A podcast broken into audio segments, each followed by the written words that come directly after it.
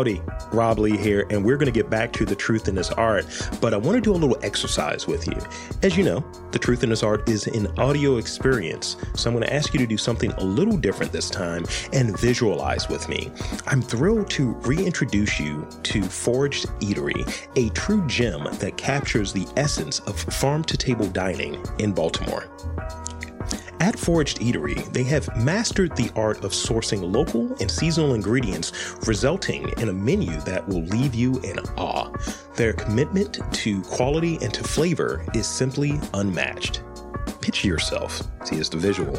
Picture yourself uh, savoring their mushroom stew, a comforting and aromatic dish that transports you to a world of culinary bliss. The depths of flavor and the carefully selected ingredients will tantalize your taste buds. You can swap out and insert the focaccia, which is heavenly, or the irresistible cornmeal fried happy oysters. Each bite is a celebration of culinary mastery. Foraged Eatery goes beyond being simply a restaurant. It's an immersive experience where the menu evolves with the seasons. Each visit promises a new and exciting experience for your taste buds, making every moment unforgettable. So, fellow food fans, fellow food lovers, it's time to discover the magic of Foraged Eatery. Let their innovative approach to dining and their passion for locally sourced ingredients transport you to a world of culinary excellence. Don't miss out on an extraordinary dining experience. Plan your visit to Foraged Eatery today and let your taste buds revel in the true flavors of the season. It's time to indulge in a gastronomic adventure that will leave you craving for more. For more information, visit foragedeatery.com.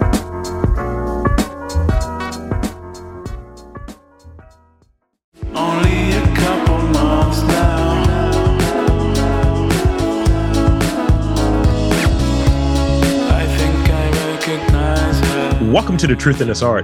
I am your host, Rob Lee. And today I have the privilege of being in conversation with producer, engineer, mixer, drummer, and audio visual technician. Please welcome Jack O'Connell. Welcome to the podcast. Hello, thank you for having me. Thank you for coming on and, and making the time. Um, and uh, yeah, it's, it's good to talk to people in the the audio realm, the music realm. So yeah, we'll we'll get into it. Um, but before we get too deep, I want to start off with what's your story? What's the Jack O'Connell story? Uh, where'd you grow up? And you know, we'll we'll start off there, and then um, I got a few more bullet points in there.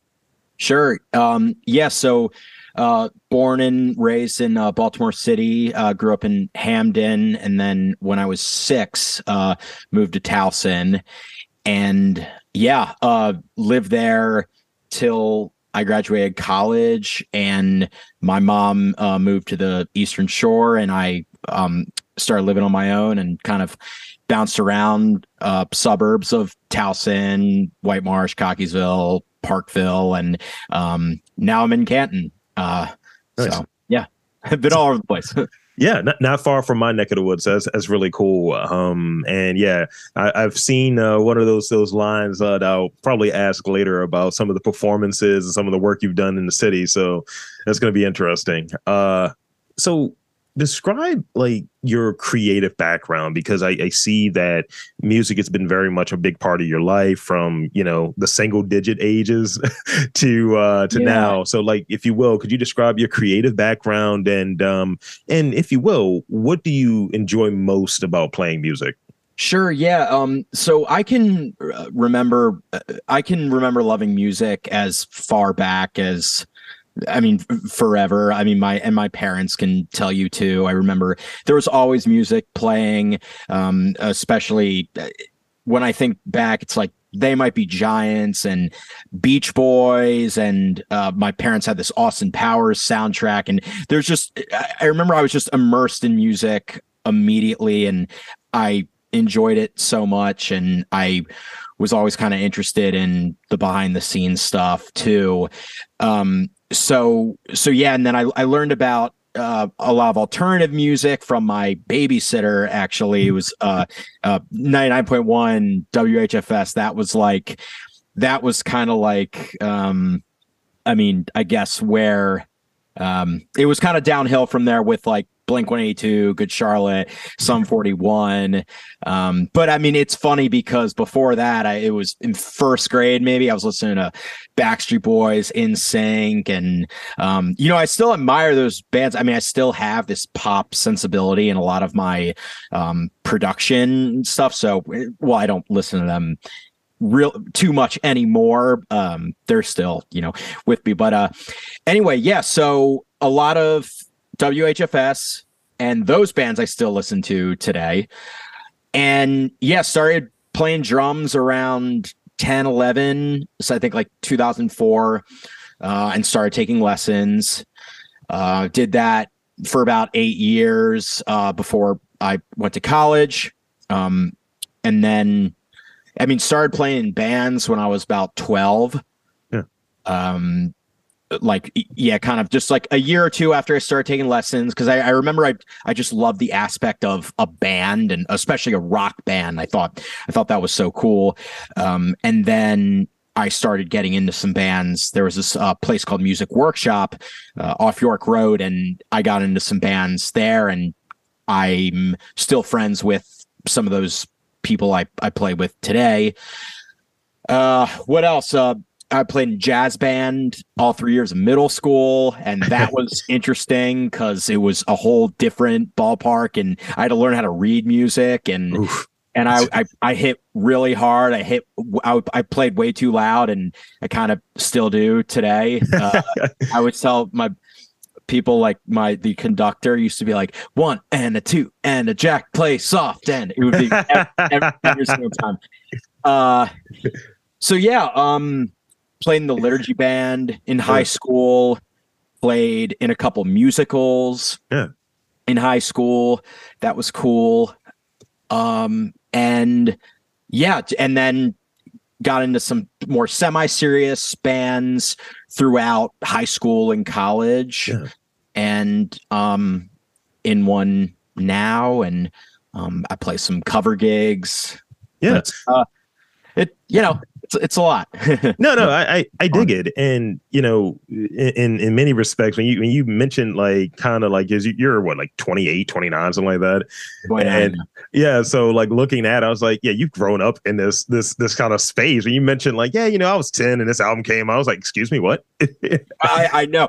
Well, yeah, and now I'm I'm looking at you know like Enema of the State turned I think twenty. oh no Uh, I mean, I mean it's Don't- over twenty, and that even that in itself is insane to me, and it it's it scares the crap out of me. But yeah don't don't do it to yourself like and and, and it's funny you know um hfs was kind of like one of the things that brought me in like i i lived right at that kind of baltimore towson line and uh that Govans area and i was just like like kind of messing with the dial one day and i was like what the hell is this? And uh, Linkin Park brought me in. That's that's that's ultimately what pulled me in and and that kind of helped develop like my love for like talk radio and some of that stuff earlier in the day with uh, the sports junkies and all of that stuff and then later in the day it's like oh we're going to flip formats and we're we're well we're going to flip to more music oriented stuff and then when the formats flipped i was like i was sitting there listening i was like what the hell is this? Yeah, and I kind of shifted to uh, K Rock, and I was, you know, doing that for a while. So I'm very much in those sensibilities, and uh, yeah. So, and, and and as a music lover, like I'm, I'm a person person that enjoys music. I dig music. I, you know, I'm doing a project that's coming up soon, and the organizers asked me, they was like, "Would you would you be interested in like curating like a list of songs that you like?" I was like, "Look, I got some stuff. I got some stuff now." I, I think there's certain skills like obviously training's a piece of it obviously school and repetition what is it the 10,000 hours or I'm hearing a new one that it's really probably 10 years really that's that's kind of the thing. Uh what skills and I'm and I'm looking for something that falls out of that sort of natural hey I you know I drummed here for a while or I did that I hung in bands but something that you gained that makes you feel like you're really effective as a musician or as a per- as a music person because you're more than just a musician you're a music person Yeah, um, I'd say dealing with people is is a big thing. Uh, I just from being in bands at such an early age learning how to interact with musicians not not only in a musical standpoint but Yeah. in emotional standpoint and and being their friend and uh you know understanding understanding people uh you know it really it's cliche but i would say a band really is like a marriage and you you need to know those persons you know strengths and weaknesses and what um, pushes their buttons and what they enjoy. Um, and i actually have i've been working at towson university for close to 10 years now since i uh, since i was a student and a lot of that is dealing with clients and i think even that just gives me a little even that much more experience um, with with that. And um, and then yeah i mean as far as a musical standpoint just practicing with music that you love and just listening to tons of music it, it sounds so simple but e- uh, even from a um, production standpoint or a mixing standpoint the more you listen to music the more uh, i feel inspired to keep creating but also i get motivated to you know make a record that sounds like what I love. How can I take Yeah. my my material to the next level and and be like this band or be like this producer? Um, so so that is really huge and just um, I've learned to just keep staying in time. You know, learning how to play with a click track and and being um, just keeping a solid tempo because that's huge with the studio and then also learning knowing when to improvise that that's Yeah. another thing with doing the sub doing the cover gig stuff i've been doing more recently in fells point a lot of the set lists Yeah. that I, I take that back. They're not really any set lists. They're they're they just I'm just throwing songs, and it's important to be have an open mind and one from the get go know a bunch of songs like all the classics, but also know how to improvise and put your own spin on things and be your own musician and not have it be this you know stale you know kind of just going right off of the recording because Yeah, yeah. If someone wants to listen to the recording, they'll listen to the recording. Yeah, I I like to put my own spin on things, and and I that's I'm always flattered when people ask me to play on their stuff because I'm like, well, like any drummer can like play that same beat, but but everyone really does have different ways of doing things, and it's um. But yeah, that's what makes music so fun for me. yeah and, and that actually gave me like this sort of like like secondary like question with that of uh so what do you recently right um what is what is something that you found really tricky in terms of the improvisation there like because i because I, I dig that notion of going to see music live right and and i know that's something that we, the way that we do it has changed considerably over the last few years and i remember uh I think it was maybe 2019 or the tail end of 2018. And I went to see um, with my with my girl. I went to see uh, Toro y Moi in DC, and I was just like, "This is great!" And he was debuting a new album and all of that stuff. And it's this one track on there, um, "Who Am I?" And I was like, "This is amazing!" And the album comes out around the time of my birthday. The so I'm like, "Yeah, this is gonna be great." I get up, have it loaded to Spotify, and I'm like, "Let's go!" I get in there and he changed the mix. I was like, oh, this sounds different. I was like, Ah. yeah, the lyrics are great. The live version was better. So I had that live experience as my reference point for the first time I've heard that song. So that's that's my thinking then like live music. So definitely when someone adds a little stank to it, something different, I, I dig that. And so for you, when you're doing something live, when you're improvising, um, when you're working on a, a tune, because you said you're throwing songs at times, um, what was something that comes to mind? I was like, this was a complicated improv. This was we were trying to figure it out. Yeah. So uh, usually, if uh, you know the musician will turn around to me, I do a lot of duos. They'll turn around and say, "Do you know this this song?" And a lot of times, I'll just lie and say I do, and they'll just they'll just play it.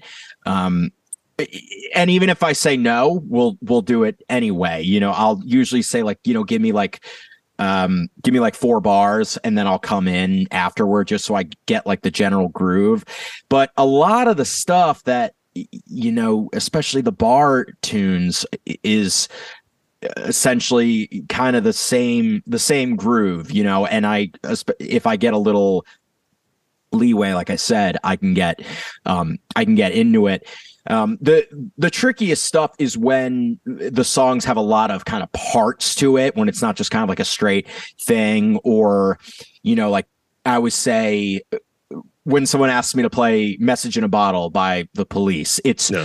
It's always different. And Stewart Copeland didn't even play that song the same way every time in the studio, and he is such a better drummer than me uh, anyway. But I always feel I kind of get this I get this kind of feeling that oh, I'm not going to do this song justice. I'm going to make I'm I'm going to kind of fail this song, you know what I mean?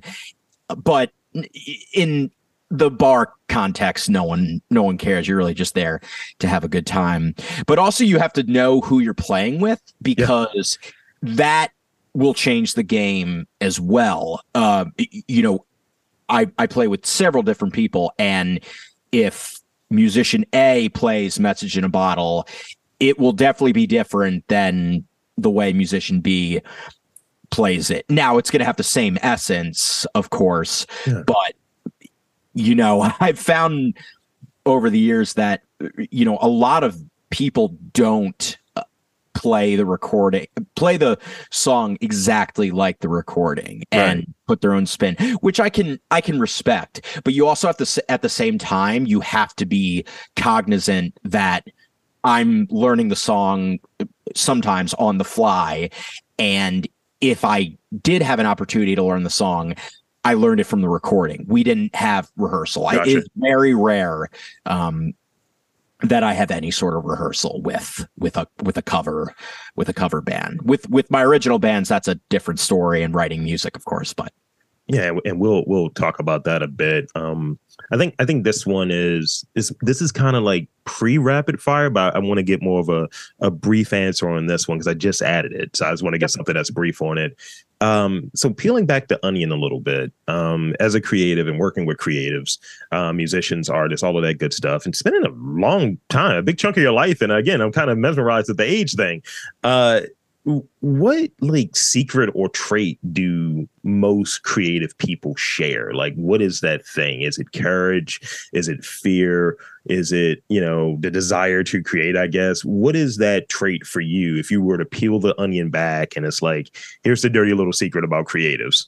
It's it's funny and and this isn't to rip on all singer songwriters, but I truly believe that anyone super creative or especially especially singer songwriters, there's like some screw loose in their head. like it, it's I I found they can they can write. I've worked with some people they can write some of the best songs I've ever heard, but there's some sort of personality thing going on that they're not that they're not easy to work with or they're they're like keeping themselves from being able to take that next step uh creatively and uh but but it kind of goes back to like what I said about dealing with people. Yeah. You need to just know you know how to get get through to them and get the most out of them and the best out of them and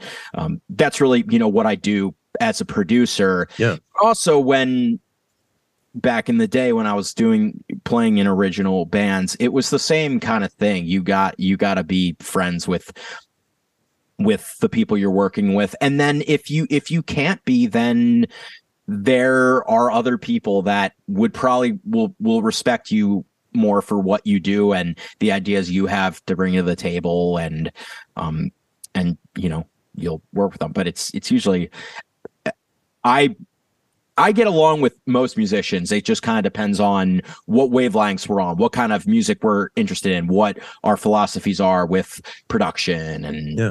how things sound so where's that sort of common ground at and uh you know, in me doing this, you can imagine that I'm bringing in various guests, doing research, all of that different stuff. It's definitely similar, and there's probably probably about a handful of just they didn't didn't work out. It's rare that I do a free conversation. It, it, we're improvising right now, you know, if you think about it, and uh, it, it's rare that I say, "Hey, let's have a pre-talk." No, everybody's busy. You know, here's the questions. You've got any questions? Let's let's talk about it. But really, you know, it's getting into it, and and generally, they, they the conversations go well.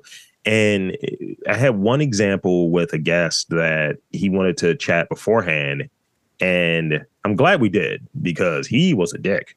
And I was like, oh, I'm glad this didn't turn into a podcast. It's just would have wasted both of our time. Yeah. And, you know, it's a few people that they just, you know, came into it because there's, you know, it's probably about 10 episodes that were recorded that was just like, I can't use. And it's the nature of, you know, people just not taking it serious, uh, people just like preoccupied with something else. And they're into it, but I think they're into it the idea of I, I want to have my story out there, but me and being the producer, being the editor, being the curator, eh, I, I'm trying to be considerate of this doesn't make you look good. This actually makes you look bad. So knowing what comes out in that final wash, but again, it's knowing that people are sensitive. So I was if I tell someone like, "Yo, this sucked. Uh, we should probably do this again," you know, had to be mindful of that but really that's the feeling. You know, it's like, ah, this didn't go well. We should do this again. Um, so yeah, that's that's something like definitely when you're doing things that feel improvisational, when you're doing things that you're you're working in many pockets. Like you're, like I said, it's a, you're a music person. You're more than a musician. Uh, you know, you, everything is in that title, and I, that's the way I kind of look at w- what I'm doing. I'm facilitating the storytelling. I'm not doing the storytelling, I'm facilitating it. And if it makes a person come out not great, it's like trying to be able to get past it and get into a place where a person can trust you, like with sharing their story for one.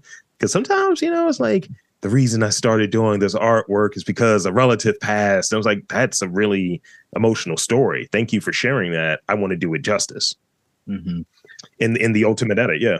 I, th- I think it's important eh, to, uh, and that's why I'm I'm really into doing pre-production. What before I start working on records is just to kind of learn what the artist's vision is and to see if I eh, truly think that I can help them get there, and if our, you know, our philosophies kind of match. Yeah. Um, you know, because sometimes, yeah, just I'll have to say, you know, I don't think I'm the best person for the job, and and you know, I th- I wish you all the best, but it just from our conversations and just what I've gathered, uh, I think you know, um, something else uh, should happen. So that I, and I've learned that over the years. Uh, it's not always been the case. Sometimes I'll just go into a project and not, you know, oh, cool music. I'm gonna make music, but it really, it really is more than just writing songs and pressing record and, you know, shooting them out on Spotify. Like it's really, yeah, it's an investment of time, of energy, of you know, when you're working hours upon hours on a thing, like you know, this was a light week for me th- this week. You know, it's like only five interviews I was doing, but in it, it's like you know, I would tell people like you know, it's probably like two to three hours put into the production cycle for one podcast.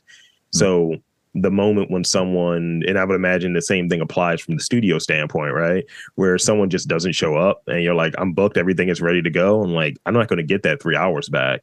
So, you know, and it's like, let's pivot, you know, if we need to, but just kind of understand like what goes in it. It's not just like we're recording this. I don't do I don't send out unedited podcasts. You know what I mean? Like Right. let's levelate this a little bit. And even today, I put out a second episode and the guest hit me like yesterday. Yo, there's a part in there when I talk about this thing. Can you just remove it? It's like, sure. And me and him did this interview like a month ago, and I was like, "Yeah, you sat on that one for a while, bro, didn't you?" And, and and that's just what it is. But I think having that that that leeway and that sort of like flexibility to to do that sort of thing. Um, so I, I want to talk about like all the venues because that's what you've done. All the venues you've worked in, you've played in all the venues, virtually all the venues. So, if you will, describe your first gig, like one that's like, yeah, this one sticks out. And I know, you know, you you were describing like what twelve, I believe was, you know, when you first started playing in the bands and what have you. But describe your your first gig and something that was a very memorable gig. It may have been something weird happened. It may have been like, yo, this was the gig where they threw a pizza at the drummer, and I was like, whoa, no, and the drummer was me. yeah um yeah luckily that hasn't happened yet um yeah i mean I, i'll preface yeah it's a little exaggeration I, I don't think i've played every single venue in baltimore but all It's a good the line though. It's all the line. all the big ones you know that sound stage ram's head you know i mean the list goes on but any that just a general music lover would would know around baltimore um i've played but um honestly probably around 2005 i want to say was my first gig. It was probably the Recher theater in towson with one of the bands i was in at the music workshop.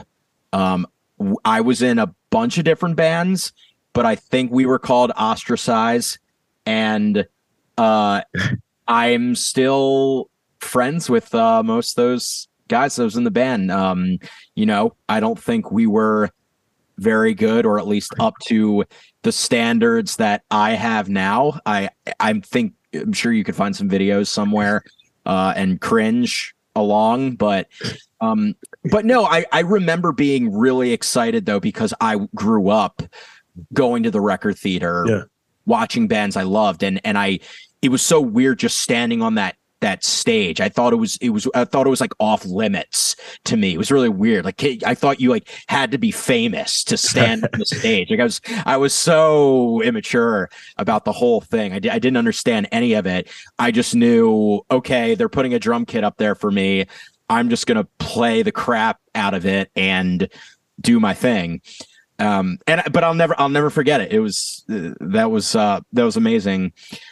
And then uh honestly the show that sticks out the most is my former band the chance open for the band tonight alive. They're they were a pretty pretty big band at the time they're from australia they were a, a pop punk alternative band and uh, I still, it's funny. I, I remember the day I got the email that we were playing. I was in soci- sociology class at Towson, and I remember just being like, "Yes!" like audibly in, in the whole class. I, I got the email. I'm just like, you know, dicking around on my computer, and I get the email, and yeah, we got to open for Tonight Alive. It was so awesome. It was a packed house.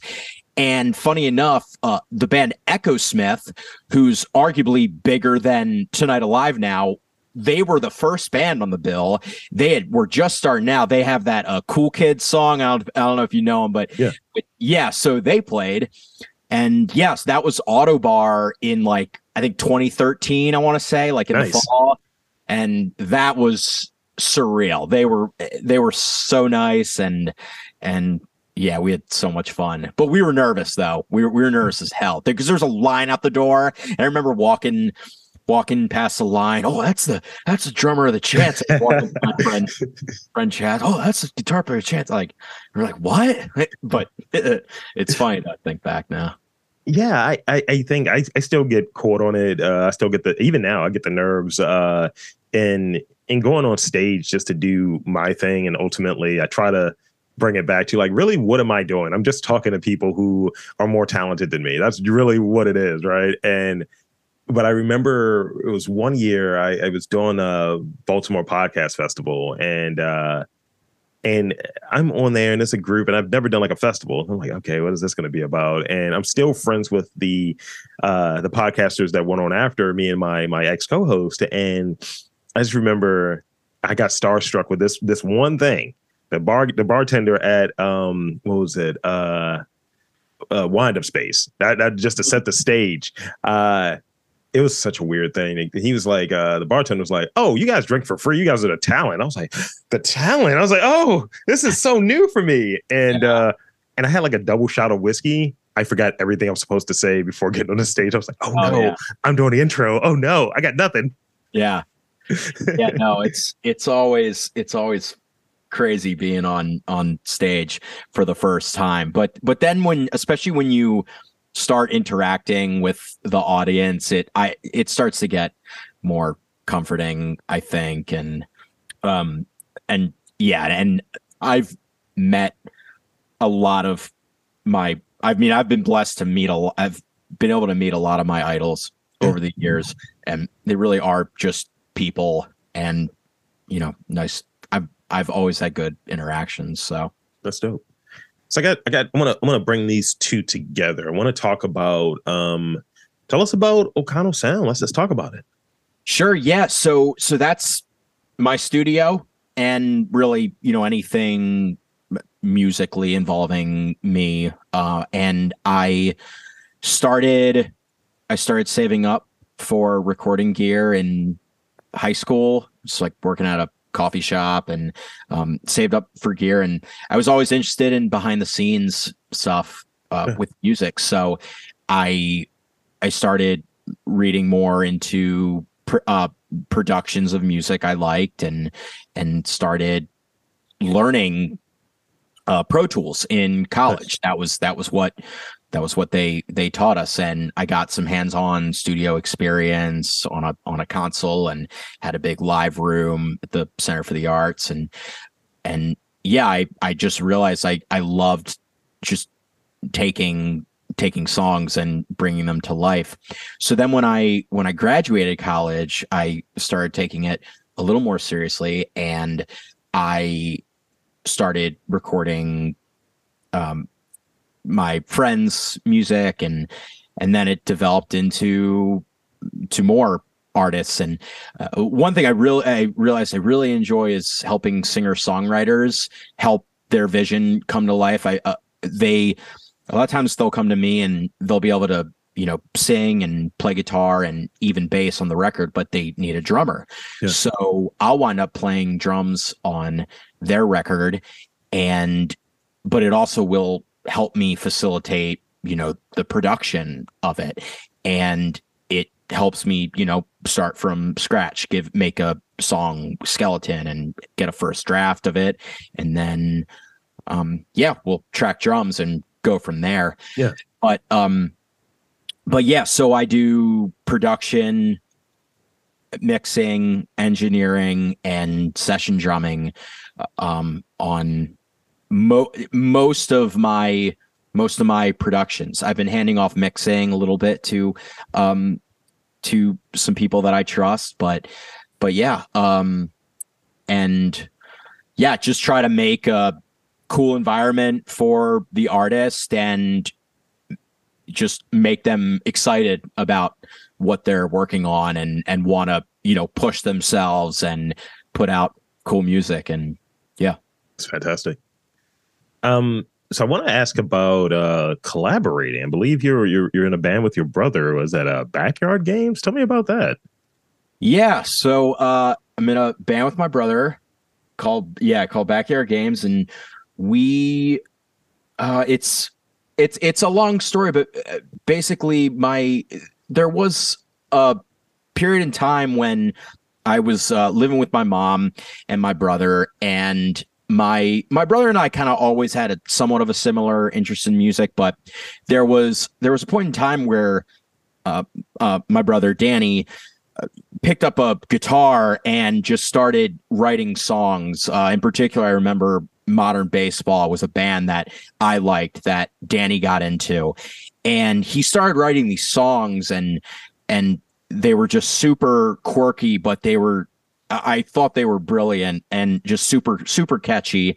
And we because i was learning recording at the same time i would just demo them out his songs and we got excited about them so we um yeah eventually we decided okay here's a body of songs that we're uh, both really stoked on so let's record them so we we have like a 17 song album that i'm constantly working on unfortunately with my full-time job and you know other uh other artists i'm working with it's not always the first priority.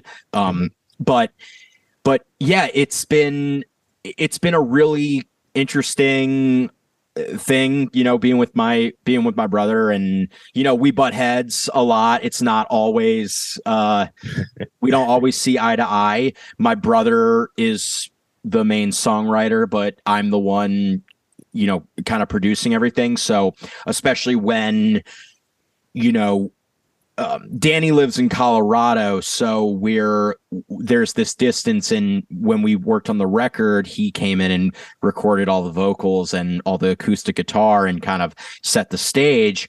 But then it was kind of like, okay, I'm moving. Uh, you know, you can have free reign and finish everything. So actually the quarantine was one of the reasons why I got so much work done from it because I wound up outsourcing musicians and I made this big Excel spreadsheet of like notes for each musician and I I sent them out uh, these guys in Portugal. That that's a whole whole other story but uh yeah I'm a part of this thing called Nail the Mix and I met these guys in Portugal and they're awesome musicians so bass and guitar and a bunch of editing um, and now mixing are all outsourced. Nice. Um, uh, shout out to Tiago Carvalho, who's um, basically an assistant for me now. He's he's such an awesome friend and mentor to me. He's been a huge part of part of uh, the backyard games music in particular, getting that done. But um, but yeah, so we're we're we started playing live shows once we got our first song out, which was last year, and its reactions have been awesome. So much better than I thought uh, they would be. I'm actually playing my first show with him in a while um, next week in uh, New York City. So That's that's Right. great. And Yeah. we're we're we're a big fan of brothers on this podcast. Uh, I have a younger brother. He's like my biggest fan in podcasting. So uh, shout out to Rudy. Yeah. Uh, so this is the last real question I have, and then I got some rapid fire questions for you. sure. And and this one I had to, you know, really, really think about it because um because I, I used to just ask it as, you know, when is creative work ready to share? But I want to preface it a little bit. I think music has a quick cycle. There's always something dropping. You know, we have, oh, this is the new releases that are coming out on Fridays. And it feels more like pushing out content versus making art. When, and from your vantage point, when do you feel like, you know, creative work is ready to share? Not necessarily it's finished. You know, like, hey, I, I, you know, we've mastered this, everything is good. But from an emotional standpoint, from a creative sensibility, when is creative work ready to share? So as soon as I'm ready to share um, something I've been working on with someone, I and I believe it's the best I can possibly make it. I think it's ready to share. Now, for someone like me, I can be my own roadblock a lot of times because of my um, insane attention to detail that my my my friends will tell you, and anyone that's worked with me will will tell you. But so I can be a little bit of a perfectionist, but I also I don't want to put anything out that I'm not hundred percent, you know, emotionally fulfilled by, and know that um, you know others will enjoy listening to it. Uh, but but but really, I think it's as simple as that. If if I'm excited about it, it's it's ready to go, and and it's it's just it's sounding like like it should, like it should. If I if I'm working on something and I listen to it and I think it's not, you know, the instrumentation isn't supporting each other or you know just the song itself isn't working then i'll keep at it you know and and it i don't unless i have a hard deadline or, or something you know luckily i haven't really worked with you know sign bands or anything where i have those kind of deadlines but but i'll i'll work as hard on it until it's it's right I could dig it. Yeah. So I want to move to the rapid fire portion of the podcast.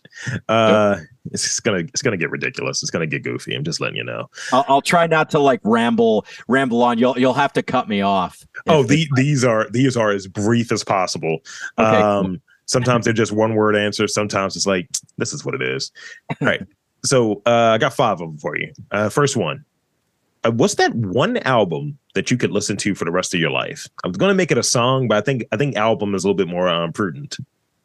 easy answers enema of the state by blink 182 Uh, without that album i i don't know if i would have even started playing drums or gotten into music as deeply as i am now Nice. And, and I'm glad that I kind of went with that question because I had what was your favorite Blink 182 album? And I was like, now, no, Oh, it's now that been is- it's now been shifted to this question. So we're good. that's yeah that's that's way too hard but yeah Um, what is your favorite drink? I meant you mentioned coffee. Uh, you know, uh, musicians and nightlife and all of that has a different vibe as well. So, you know, give us the rundown. Oh man. Um I'm I'm super simple. I I mean honestly if I could pick margarita if, if but but I'm not I'm not going to be like chugging margaritas on on stage. I'm usually that's usually just uh Very festive. you know like a little vodka soda with a lime. But if I'm if I'm out and about margarita for sure. You give me a margarita and like some chips and guac, I'm happy all day. I'll, That's I'll great. all day. That's great. Um, what is your favorite post gig activity? Like, you know, some of us need that come down. Some of us like, I'm just going to hang out for a little while. I'm going to definitely grab something to eat. What is that for you? What is that post gig activity for you? so a lot of my gigs are super late at night. This is a bad habit I've tried to get out of, but there really is nothing like winding down. Um, you know, I'll probably ice my arms a little bit or my hands, and I'll get Royal Farms and I'll sit down and watch like some South Park or something. Like that's how lame lame I am. Um, if I'm playing with a friend, you know, or something, we'll we'll hang out after the show. But honestly, a lot of times the bar is closed after the gig, so we can't just chill afterward. But um, you know, or like if I'm if it's with my brother, we'll we'll hang with with his friends or or something. But yeah, that's Yeah. that's it. I mean, you know, as long as you're you're getting like the, the chicken tendies from the Royal Farms, then you know we're Oh, good. man. Chicken tenders and fries Always. all day. Nice 2 a.m. snack. Uh-huh. Gotta love it. Um, I, I have one that's really ridiculous. I'm gonna say for the last one. So, what is your uh, favorite movie genre? My father would say screwball comedies. He always gets mad at me. I'll be like, be like, hey, dad, you want to watch a movie? And He'll be like, no, Jackie, I don't want to. No, it's not a screwball comedy. Not a screwball comedy. And but so that's honestly that's probably it. I do love a good like psychological thriller though. Tho- Those are those are awesome. But you know, like Adam Sandler was my first. You I know. got it. That's nice. Now, this is the last one. This is so ridiculous, but you know, I, you know, as I kind of touched on earlier, some of the bands you mentioned earlier, as far as inspiration, I'm on the same page. You know, HFS the whole thing, K Rock the whole thing. I pay attention to minutia when it comes to music. Could you, since you're a drummer, could you describe the drummer face? And I think you know what I'm talking about. The drummer face. Yeah, I I've been told I I make a lot of weird faces.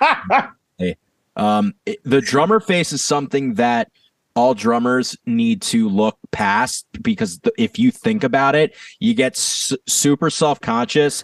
You start thinking about it, and you'll you'll screw up the gig. But drummer face is is anything that gives you that extra like five percent, I guess, to like just lay in to the kit. And, uh, to me, like I've been told, people tell me that I look like I want to actually like murder my drum set sometimes when I when I play. Um, I like I like smile a lot and just do like a just a, a just a mean mug kind of thing That's amazing. but uh yeah no drummer faces are are are weird you, but you can't you can't be ashamed of it everyone's got their own and honestly like i would rather have a drummer face and like look excited when i'm playing than just be like the you know just be yeah. still the whole time. Like no one you know i i i've always say like i can be watching like the shittiest band on stage.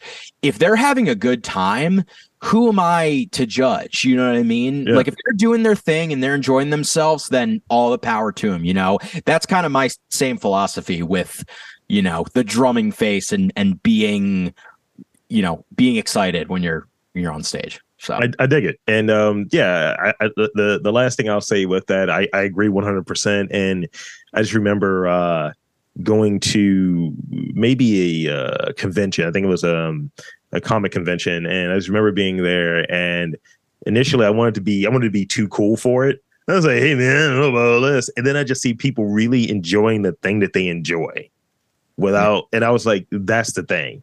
And it's like, and when you're going for it and you're in it, it was like um, a dude taking a he was in a full cosplay as uh Blade. And he really was in. He had the gun, he had the sword, he did his pose, he had the fangs. I was like, that guy's going for it. I respect it. And I think that's the same thing. It's like you're performing. Just be into the thing that you're doing. Have a good time. Right. Yeah. I mean, I I play Santeria by Sublime like Nice. every single night. I play the bar gig. And yeah, is it my favorite song to play? No, but I'm just I'm going to look excited and I'm going to get people excited as well. And yeah, if and even if I'm not excited and I see someone else excited, then that's that's all that matters to me, you know. So with that, I want to thank you for for coming on to the podcast, and I want to invite and encourage you to tell the fine folks where to check out on social media, website, all of that good stuff. The floor is yours. Yeah. Um, so my uh, studio, O'Connell Sound, is at www.o'connellsound.com. You can also find me on Instagram at Jack on Drums and at O'Connell Sound. Um, my band Backyard Games is on Instagram as well at Backyard Games Music. And uh, we have a link tree as well, just linktree slash backyard games. And yeah, I'm gonna I'm putting out a lot more music with backyard games as well as um I've been working with uh my friend Mikey who goes by the name Thong DeLong on um on Twitch. That's we're, nice. we're putting out some new covers and yeah, got a bunch new projects I'm producing that I'm really excited about that just stay tuned for. But yeah, um just yeah, follow me at a Jack on drums and that'll be that should be, you know, where you'll find everything about me. So Well, there you have it, folks. Again, I want to thank uh, Jack O'Connell for coming on to the podcast. And I'm Rob Lee saying that there's art, music in and around your neck of the woods. You just have to look for it.